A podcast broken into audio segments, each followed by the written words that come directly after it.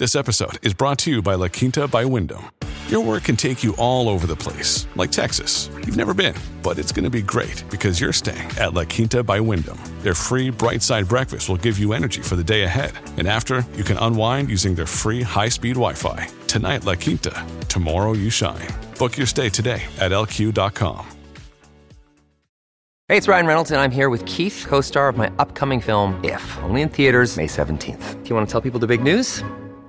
All right, I'll do it. Sign up now and you'll get unlimited for $15 a month in six months of Paramount Plus Essential Plan on us. Mintmobile.com slash switch. Upfront payment of $45 equivalent to $15 per month. Unlimited over 40 gigabytes per month. Face lower speeds. Videos at 480p. Active Mint customers by 531.24 get six months of Paramount Plus Essential Plan. Auto renews after six months. Offer ends May 31st, 2024. Separate Paramount Plus registration required. Terms and conditions apply if rated PG. Hello, everybody. This is Marshall Poe. I'm the editor of the New Books Network. NBN listeners like to read books and buy them. So we thought we'd tell you that right now, our friends at Princeton University Press are having a remarkable site wide sale. You can get 50% off books, including ebooks and audiobooks, with the code 50, F I F T Y, at checkout until May 31. You can save some real money on Princeton University Press books. I encourage you to go there and check it out. Welcome to the New Books Network. Welcome back to New Books in History, a channel of the New Books Network. I am Vladislav Lilic, a doctoral candidate in modern European history at Vanderbilt University. In today's episode, I am pleased to host Dr. Ayşe Zarakol, professor of international relations at the University of Cambridge. Dr. Zarakol's research brings together historical sociology and IR and focuses on East West relations in the international system, history, and future of world orders, conceptualizations of modernity and sovereignty, rising and declining powers, and Turkish politics in a comparative perspective. In 2011, she authored After Defeat How the East Learned to Live with the West, which deals with international stigmatization and integration of defeated non Western powers into the international system. Turkey after 1918, Japan after 1945, and Russia most recently after the Cold War. For the next 45 or so minutes, we will discuss her fascinating new book, Before the West The Rise and Fall of Eastern World Orders, published by Cambridge University Press earlier this month. This ambitious, beautifully written study offers an alternative macro history of sovereignty, of order and decline, narrating the emergence and fall of a vast Eurasian system of interpolity relations between the 14th and 17th centuries. Dr. Zarakol, welcome to New Books Network, and thank you for taking the time to talk to me about your work. Thank you for having me. It's my pleasure to be here. Mm-hmm. As is customary here on the channel, I will start us off by asking how your previous research had led you to write Before the West. Your earlier works centered on hierarchies in world politics and the place of Asia, most broadly conceived, in global history of, of order. Uh, how have these preoccupations joined to make this latest project possible? Thank you. Um, it's it was a um, long journey to get from the first book uh, to the second one. Uh, I'm interested in you know uh, how international orders evolve, and uh, you know I'm interested in where we're headed in the 21st century when it comes to uh, international order. Um, so, in order to kind of answer that question, I was working on uh, the concept of sovereignty, the forms it may take, and uh, I was looking into history um, just to you know see different forms of sovereignty uh, other than uh, the, the nation state model that we're used to from the 20th century. So I started looking in um, you know historical forms, and I, I was studying.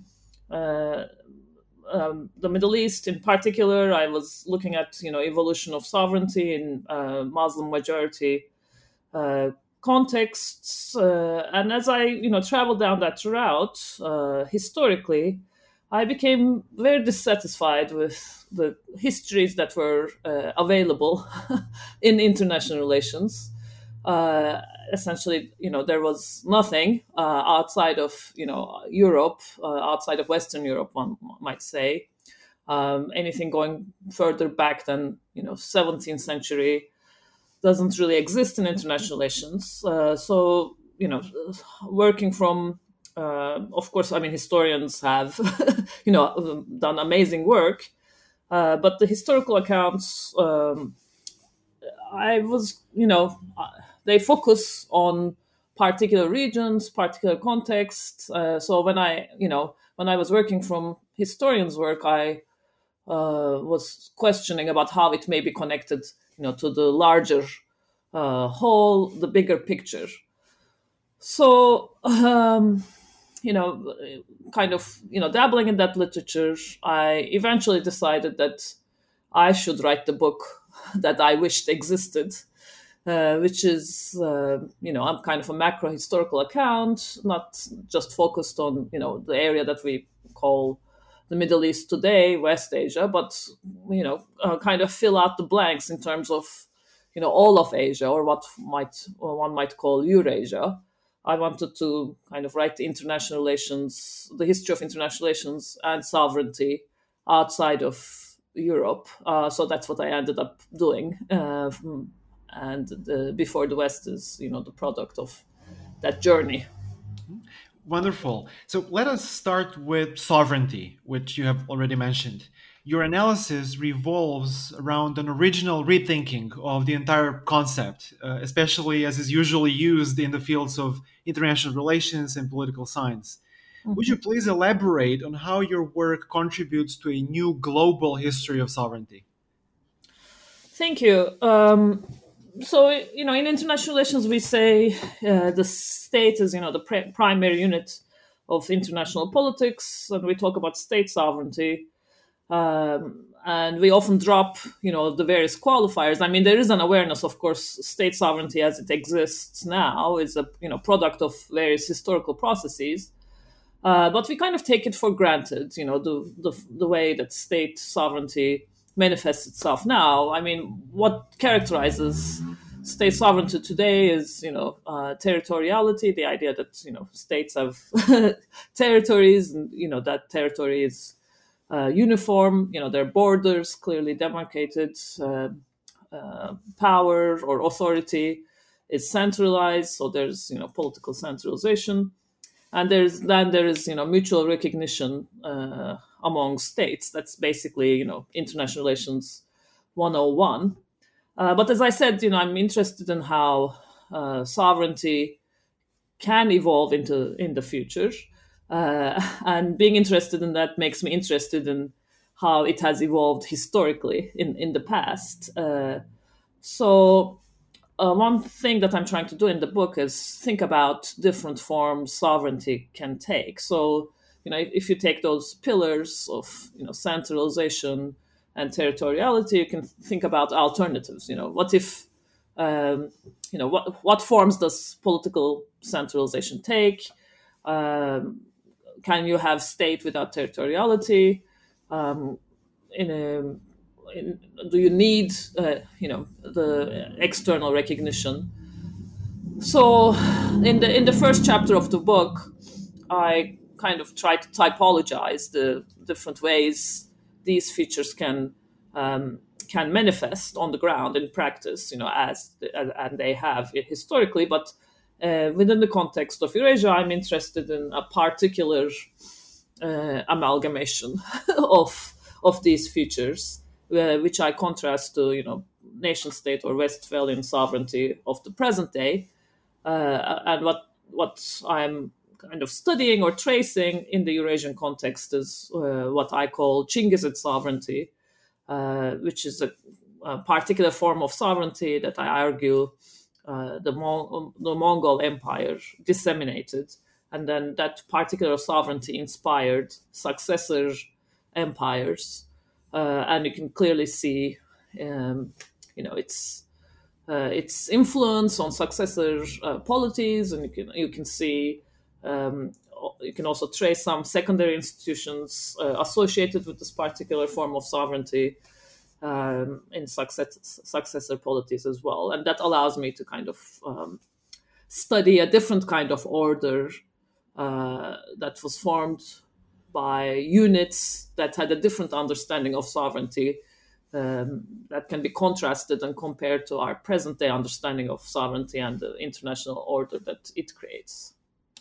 This is a the perfect segue into my next question. Uh, contrary to many older accounts, you argue that Eurasia was for centuries the arena of world ordering. Uh, how did the earliest form of a truly globalizing order emerge out of the Central Asian steppe? And, and what are what are its characteristics uh, apart from world conquest?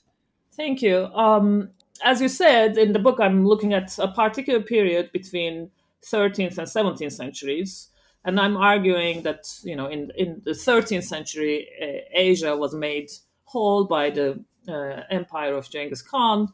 Um, and now there's a caveat here. I'm not claiming that you know Asia wasn't connected before this point. There were there were a lot of connections before, but uh, you know in the 13th century, Genghis Khan uh, you know creates this empire that spans from um, essentially you know the Pacific Ocean all the way to you know present day you know Eastern Europe, uh, and uh, it, it it doesn't you know cover uh, the subcontinent, but later you know iterations, successor states um, go there as well. Uh, so uh, this is you know kind of the beginning point of my narrative. Um, the idea is that you know this empire uh, played a similar role for the, the, the area that we call Asia, uh, that particular continent, as the Roman Empire did for uh, Europe. In a way, it's kind of this unifying force, uh, and you know the sorry what what um, what characterizes this you know the Chinggisid model as I describe in the book, is this uh, ambition for universal empire, to this ambition to have world empire. Um, this is how, you know, the the Khan, his rule is the great Khan. His rule is uh, legitimized by the fact that he's a world conqueror. Um, being a world conqueror uh, essentially shows uh, rivals that you know the great Khan is has the heaven's mandate. So what we what we find in this uh, empire and its successors is this uh, this ambition for creating universal empires, and that ends up you know creating uh, what I call world orders because you know this expansionist vision uh, um, uh, essentially um, drives these uh, drives those who subscribe to this particular sovereignty model to um, impose their will on the world uh, as much as they can. They end up ordering the world for better or worse, uh, and that's you know that's the account that uh, I'm developing. So it starts with you know the the empire of uh, Genghis Khan in uh, the 13th century. Then there, there are the successor khanates, you know, as the uh, Mongol Empire broke into four, and that is replaced by uh, the Timurids and the early Ming, and I argue that even the early Ming, uh, where you can see the influences of uh, of the previous world order in the early Ming, even though they ostensibly rejected, you know, um, uh, the Mongols. Uh, and then, you know, by the time we get to the 15th, 16th centuries, you can you can trace the influences of the previous order on the Ottomans, the Safavid, and the Mughals, who were uh, all competing with each other um, to prove that they were, you know, universal sovereigns. Uh, and then I also, you know, trace the influences of that competition on Europe. Um, I discuss um, influences on Muscovy. So the book, you know, gives a big picture view of all of, you know, Eurasia in this uh, particular time period. I mean, this largely anticipates my, my following question. Uh, after Genghis Khan's demise, his universal empire split into four, as you said, large, well, confederations, we might call them, or aspirational world making projects in their own right. How did the following centuries further consolidate or modify this early Chinggisid model of interpolity order. Um, so could you just elaborate further on some some of the details of, of these modifications of this initial initial model uh, spurring from the 13th century?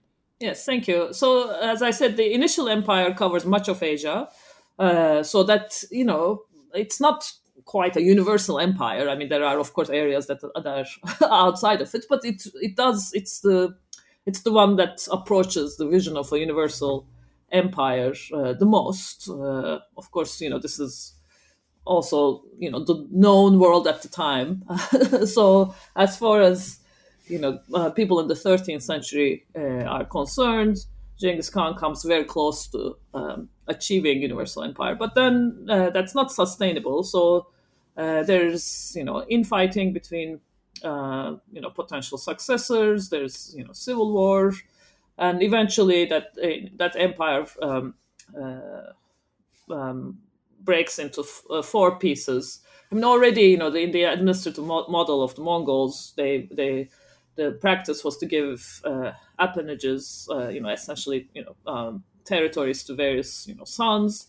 So there is, it's already built into uh, the administrative, you know, governance model that there is a division, uh, and uh, in um, in the 14th, early 14th century, that becomes, you know, essentially the de, de facto situation. So you have you know, golden hordes in the area, what's called, what later came to be called the golden horde uh, in the area that is present day Russia, you have the Ilkhanids in present day, you know, Iran or you know the Middle East, we could say, and then the Chagatai Ulus, Ulus in present day Central Asia, and then the, you have the Yuan dynasty in uh, China. So these are the four pieces, and obviously, anytime you know there's more than one claimant to uh, having a universal empire, that's there's there's a kind of a contradiction, right? I mean, de facto, like the the situation on the ground, the fact that these four khanates had to kind of coexist together. I mean, initially they were fighting, but eventually they settled into what IR scholars may call a balance of power arrangement. Uh, and uh, you know, because they also were interested, they were, the Mongols were in, were very interested in trade. So eventually, you know, it's more beneficial in some ways to exist, coexist, rather than uh, you know fight each other to uh, prove this universal empire claim. But that creates uh, a legitimacy uh, problem, and this is in fact an ongoing problem with the uh, Chinggisid sovereignty model because it is justified by claims to you know universal empire, world empire, world conquest. Anytime you know conquest slows down or uh, the empire settles, you know, into a situation where it has to coexist with other empires, uh, even if that's beneficial economically, you know, it creates a legitimacy crisis for the sovereign. So what we end up seeing with the Khanates and also the other successor states is that they end up bringing in other um, other things to legitimize their rule. So they end up, for instance, you know, converting to, uh, you know, the local religion often. Uh, you know, the ruling house uh, uh ends up converting. So you know, you, this happened with you know the Golden Horde and Ilkhanids, uh, you know, to Islam. Um, of course, the Yuan are you know Sinicized, and uh, so they try to legitimize like their rule by you know um, picking up other kind of you know uh, normative uh, repertoires that you know the local population, the ruling pop, pop, ruled the population that's being ruled may uh, accept. Uh, so what we end up seeing, sorry, to, this is a long answer to your question, but after the first version of you know uh, Genghis Khan's model, what we end up seeing is uh, like hybrid models. Uh, so nobody can quite rep- replicate uh, Genghis Khan's success. Everybody else has to um, find uh, hybrid modes of legitimation. Uh, universal empire plus something else, usually uh, religion, uh, and that's you know that's what makes it you know interesting. The model is constantly reproduced, but it's also modified. So the you know the Timurid Empire. Timur ends up modifying it in different ways, um, and then the Ottomans, the Safavids, and the Mughals also they end up you know modifying the original uh, model. This is exactly what I was fishing for. Uh, thank you, and and. I mean, if I dare, I will ask you again to take us into another side corridor uh, and just briefly touch on the importance of astronomy and astrology in this broader legitimizing uh, repertoire. Uh, uh, you argue in the book that there is no cartography yet, and and as as our contemporaries now imagine sovereignty, maps, control of land and territory is is inherent to to what we uh, deem sovereign. Um, so if you just comment on on on astronomy and, and its role in the legitimization techniques. Uh, yes, so this the astronomy, astron interest in astronomy slash astrology was a secondary institution of the Chinggisid model that is there from the beginning, and interestingly, you can see it in all of the successor polities, and it was uh, very interesting to chase that thread. So now, in terms of you know, I told you how I uh, came to be in, you know interested in this book project.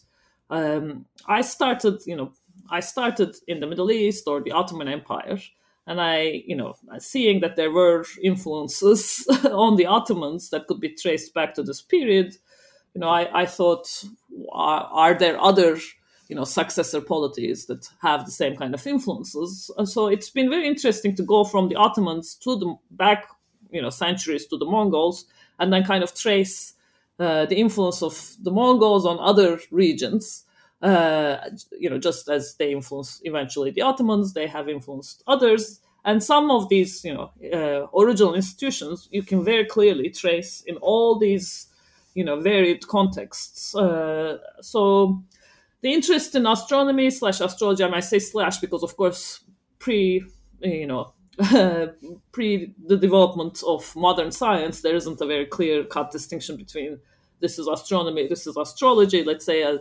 interest in the heavens uh, is you know what characterized uh, the Mongols because of this idea of you know the the ruler, the great Khan, having the heavens mandate, uh, which was proven, you know, matching the heavens on earth, you know, by uh, world empire, you know, as above, so below, in a kind of, I mean, simplifying a bit.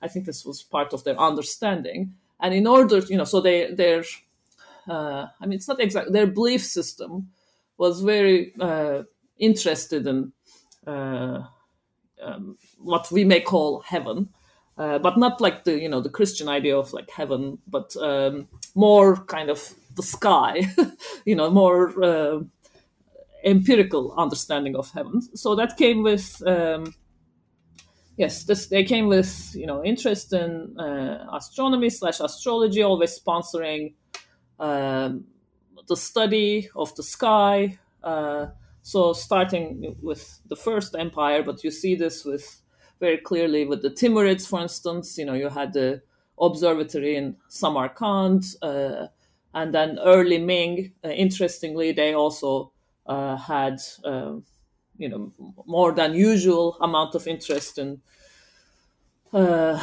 astronomy, and then by the time we get to you know the Ottomans, uh, uh, especially you know there's like this interest this period in the 16th century. There's you know astronomy slash astrology, like reading you know the skies, um, this idea of Jupiter.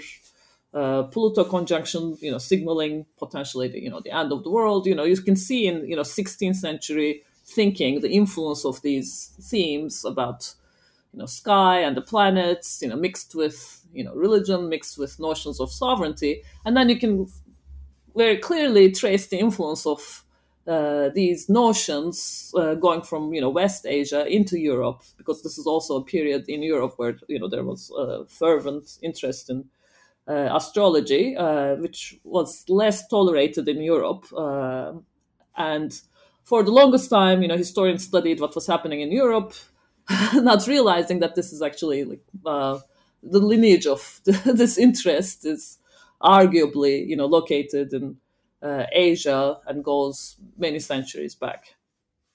Fascinating. Um, and in, in your retelling of the story, the West, uh, with its regional order based in what we would now call a territorial nation state, is not only a latecomer within this much longer history of world making, but also, at least initially, a mere appendage of the Eurasian state system. How did the two patterns of ordering interact, and how did the Western model become almost universal in the last century and a half? I know this is a, a huge question, but this is what we're dealing with here today. Yes. So I mean, one of the I mean one of the uh, arguments in the book, uh, and I think it's it's it's not that debatable. I don't. I think I think most people would agree. Uh, economically, you know, culturally, politically, uh, a lot more, a lot was happening. A lot more was happening uh, in Asia, Eurasia. Uh, you know, before 16th century for for sure, up to 16th, 17th century compared to Europe. So, um, you know, Asia is richer. It's politically, you know, more stable. You have, you know, these uh, um, relatively. I mean, you have conquest, obviously, but you have uh, long periods of uh, relative stability. You know, there's trade. So um, Europe is at that time more of a uh, um, more peripheral. I mean, it's more peripheral to the order that exists. Um, it's more of a regional order of itself, and the you know the most advantageous. Sorry, um, maybe you want to cut that out. The the actors, European actors that uh, are who are most prosperous are the ones that are kind of tapped into this Asian Eurasian space, uh, to the trade networks, you know, Italian merchants, etc., etc.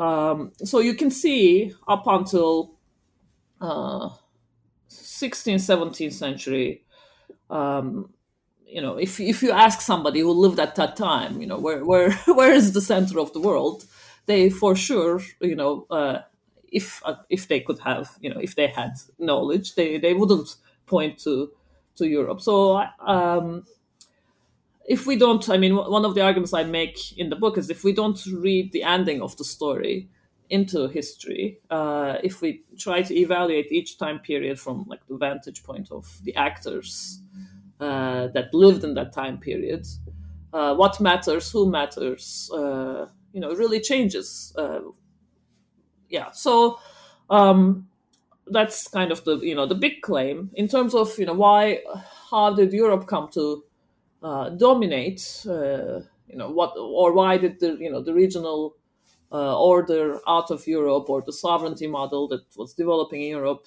in 16th, 17th centuries uh, come to dominate uh, the world? I, I, should also say Western Europe, not it's not all of Europe, come to dominate the world. Um, one of the arguments I make in the book is uh, the 17th century uh, was um, kind of a turning point for uh, order making in Asia, and not for you know the usual reasons uh, um, we associate with the 17th century, but um, this was in general you know a period of prolonged uh, instability for much of the northern hemisphere uh, some historians call this period, you know, the general crisis of the 17th century. Um, what we know is, you know, there was uh, political uh, strife, turmoil, all of uh, throughout all of Eurasia.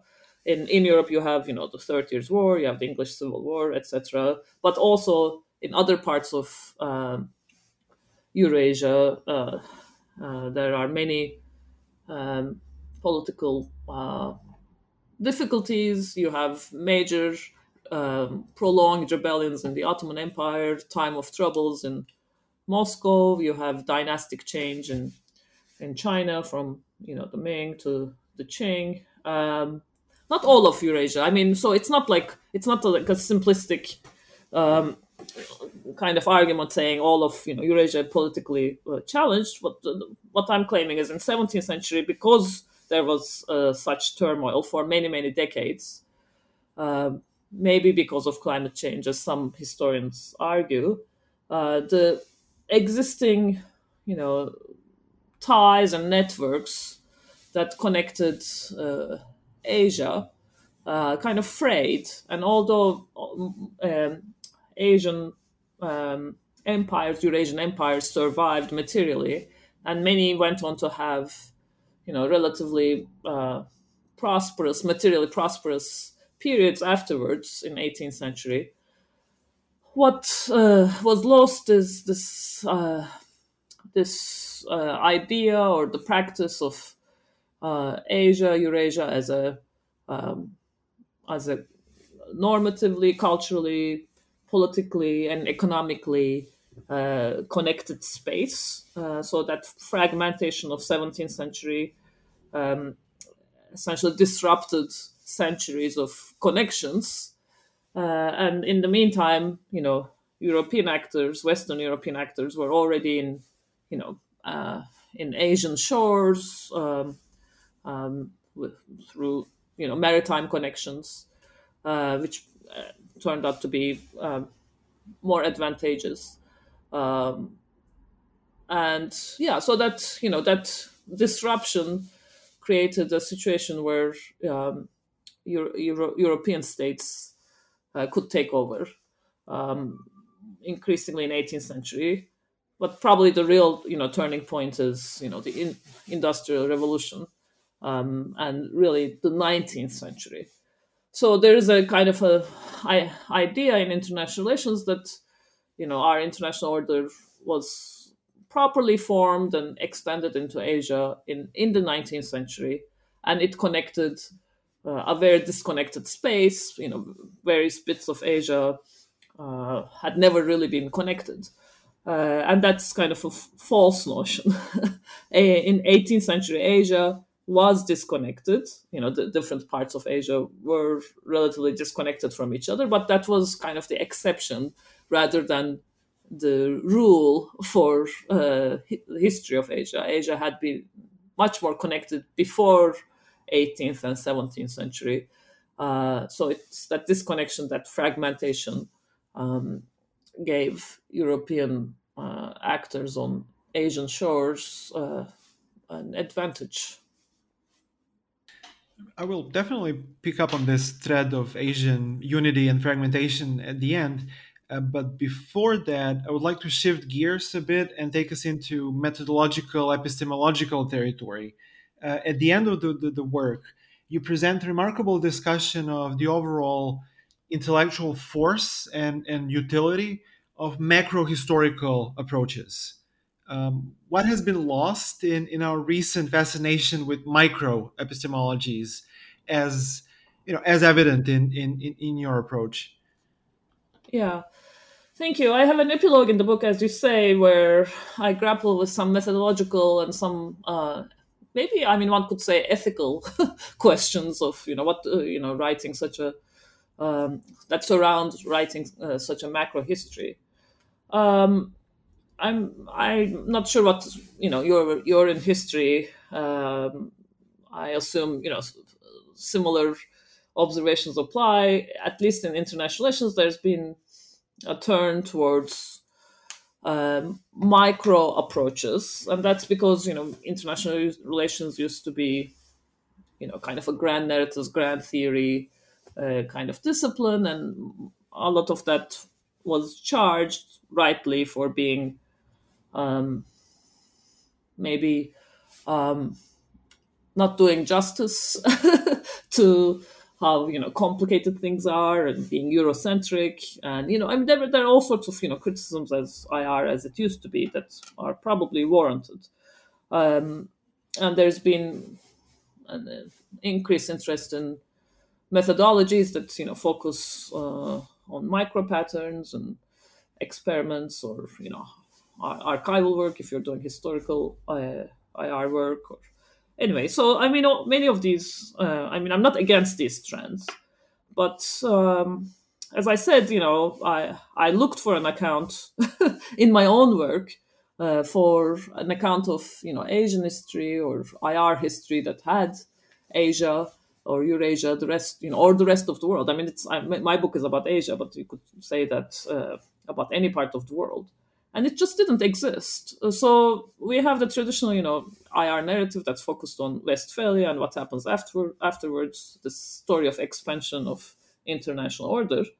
And then there are, you know, people criticizing that narrative, saying it's Eurocentric. We shouldn't, you know, we should, uh, you know, we should be aware that it's Eurocentric. But you know, criticism isn't enough. Uh, you can criticize something, and you know, those criticisms uh, are often well received. I mean, people do want to do better, but unless you provide an alternative macro account that has other regions and other actors and other forms of sovereignty and order in, then the criticism doesn't disturb uh, you know the grand narrative um, because we all need to have a sense of how things relate to each other you know, even to study things at a micro level.